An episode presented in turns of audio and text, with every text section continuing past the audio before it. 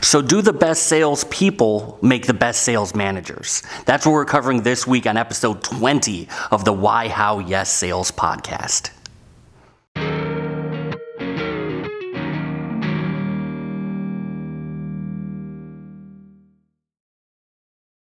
The Why, How, Yes Sales podcast is sponsored in part by Jared James Coaching for Real Estate Agents. If you're a real estate agent listening to this podcast, you probably understand how to sell. You know when you are across a dining room table from a potential customer, that listing is probably going to come your way. The issue is how do you structure your business in order to get to that time, that dining room table more often. As a former top agent himself, Jared James has the tools to help you create the business that you want to own. They will help you put the systems in place where you can spend more time doing what really matters, which is creating sales. Go to jaredjamestoday.com and set up a time to have a consultation, and from there, they will be able to guide you towards running a business rather than just running around. Hey, salespeople, welcome to the Why, How, Yes Sales podcast, where I help you get to the yes the right way. I'm Red Staffstrom, and I'm here to help you fix your broken sales skills. Um, so, we are at episode 20 already uh, of the Why, How, Yes Sales podcast. I don't want to ignore it, I don't want to dwell on it as much as episode 10 pat on the back here, um, but we, we're at episode 20 in only about little over two months. So, um, super proud of it, but don't want to dwell too much onto the next thing. Let's talk again when we hit episode 30 and episode 50. This week, I want to talk about something that's pretty it's pretty important to me. And I didn't write a lot of notes on this. This is something that I'm mostly going to ad lib, uh, with the exception of just a handful of stats. So there's a lot of sales organizations out there, a lot of companies out there, that when they go to hire a manager, they generally pick the top salesperson. Just that simple. They don't really think too much more about the process. They just say, hey, this guy must be really good at sales. He must really know what he's doing, and he's the sales manager. Now, for some in some cases, that works out very, very well. In others, it doesn't. And I want to explain why simply hiring the best salesperson does not usually translate to having the best possible sales manager and some of the flaws with that idea. So let's start with the obvious one. Um, if you've been in sales any period of time, you know that most salespeople are high I personalities. They're the parrot, as I use the analogy a lot. Um, they're the bright, they're the talkative, they're the colorful. Um, that's how most salespeople are. They are born smoozers with a high level of charisma charisma. And that's just their natural state. These are the people who you could take to a bar and they'll talk to a bar stool for 20 minutes. Um, that's what translates into those sales is just that magnetism however what a manager needs is considerably different what a manager needs to be able to do is explain and to teach. And teaching and sales are drastically different concepts.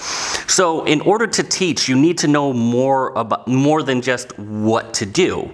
You need to know how to do it and why it's important, and you need to be able to articulate those well.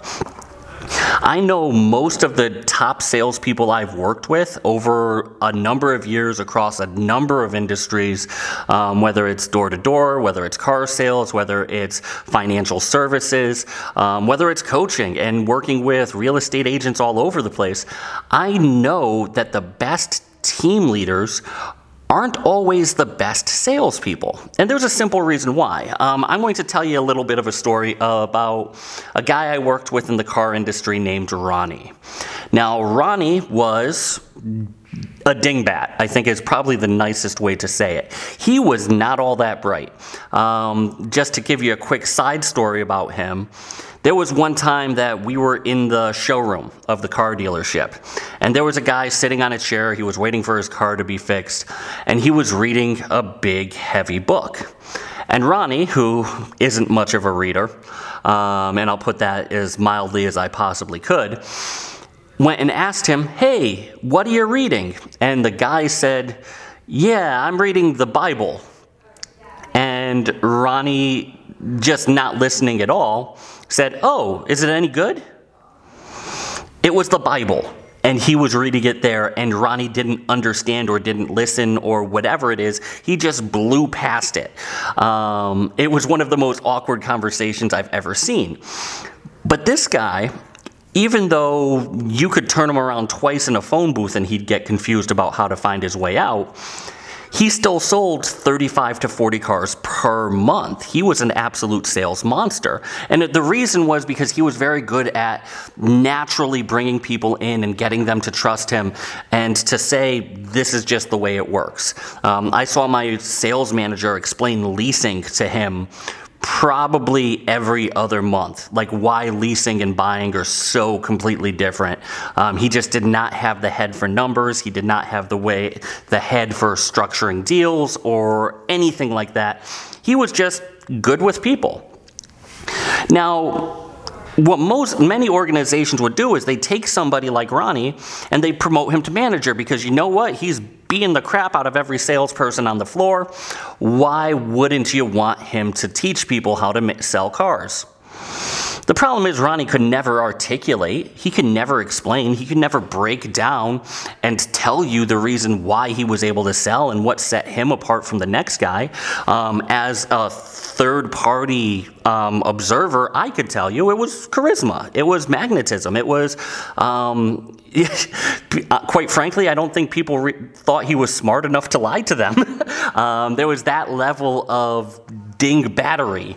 Um, I know I'm taking that term, that all in the family dingback term. Uh, like I, I had to dive into the archives a little bit to bring that up, but people did not think he was smart enough to lie to them.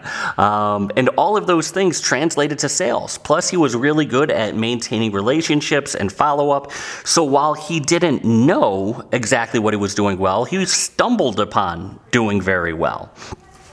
And that's one of the reasons why you need to make sure when you're hiring a manager that it's not just, hey, they could pull in the numbers. You need to hire somebody who knows how to teach and how to explain. Now, I don't have a whole lot of notes here, um, but there's a big, big difference in terms of being able to teach and being able to sell. A very big difference. And it comes down to, in my mind, one personality trait, or in this case, two personality traits. In order to be able to sell and sell, and sell at a high level, you need to be a very impatient person. You need to be very much go, go, go, go, go. At all times, you need to bulldoze through things. You need to be able to juggle a lot all at once.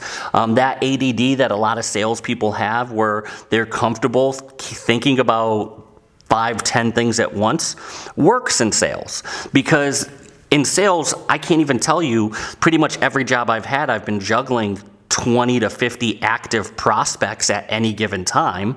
Um, you need to have a little bit of a squirrel chasing mentality in some uh, aspects in order to do that. However, when you step into the manager role, the manager needs to simplify and focus on one thing at a time. The manager needs to rein in the squirrel chasing. Um, not completely, because again, a salesperson is always going to have to keep on top of a whole bunch of people at once. But the manager needs to be the person to say, okay, let's focus on this. They're the one who's trying to herd the cats of the sales team. Um, and you can't do that simply with just a charismatic personality. You can't do that with just magnetism. You need to know and be able to focus people. So, great salespeople need to be impatient, push, push, push, push, push a million things at once. A great teacher, a great mentor, a great manager, however, needs to be patient. So these are this is one coin, patience, and a sa- great salesperson and a great manager are on the complete different black and white sides of those coins. It's very difficult, if not impossible, to be both. So and this doesn't only carry into sales. Um, the reason I wrote the one scrap of notes that I have is to exemplify this. So I always think about sports because most people in sales people uh, in sales uh, teams and in sales in general do think about sports. It's a very competitive um, very team oriented like job and business. It's there's a lot of community. It's a lot of working well with others. So sports is a very good place to start when you're thinking of teams. And you can look and see with salespeople, uh, or, in sports, I meant to say, you can see in sports how the greatest players do not typically become the greatest coaches. Um, you can think about Isiah Thomas. You can think about Michael Jordan. These are two of the top player NBA players of all time who made horrendous front end managers. Um, Isiah Thomas, as a coach and as a head of basketball operations, was abysmal for the Knicks. And as a Knicks fan, I wanted his head on a pike in Times Square but he's still one of the 50 greatest players in NBA history. Michael Jordan, arguably the best. If he's not the best, he's one of the top five, depending on what era you think. Um, whether it's Wilt or LeBron or M- Michael Jordan, somebody is going, like, Jordan is always in that conversation of who is the best of all times and he has is having a very very difficult time in Charlotte producing a winning organization because while he has that drive while he has that ability to just push through it's difficult to find people who have that. Um, Kobe Bryant would have had the exact same issue I believe because his determination tends to create impatience. And when they go to try to mentor people it's tough to make them more enthusiastic than you are. Um, that's one of the issues even Michael Jordan had when he was a player is he could motivate his team, but it wasn't the same as him being able to just put it all on his back and run through a wall and put the, like just put 50 points up. Um, hungover after playing a full day of golf, and you could look up those stories, and they're great. And it's not limited to basketball. Um, so Wayne Gretzky, the great one in hockey, um, as a coach, had only a 46% win percentage, 46.4, 143, and 161. Bart Starr, Hall of Fame quarterback, um, had a 39% uh, win percentage, 52, 76, and 3. Bob Cousy, the Celtic, 40%, 141 and 209.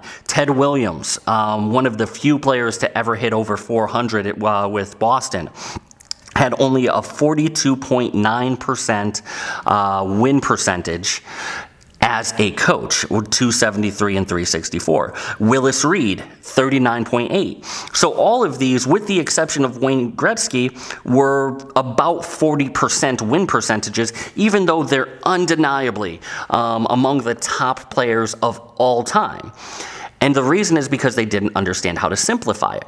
Now let's look at the great coaches. Let's look at the other end of the coin. Rather than look at the great players, let's look at the great coaches.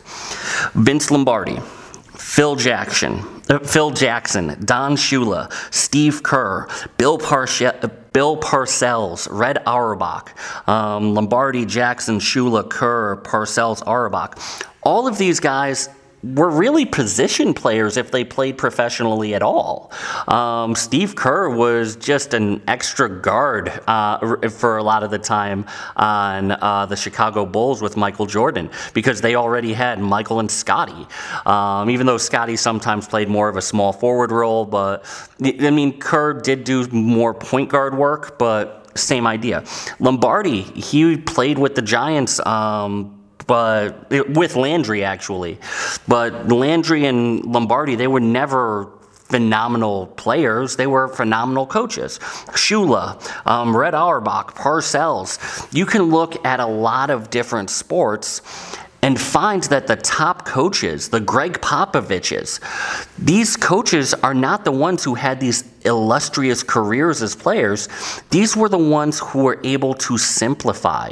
Um, I mean, Mike uh, of Duke, I'm never confident in pronouncing his name, but Mike Krzyzewski of Duke, he was never a great player.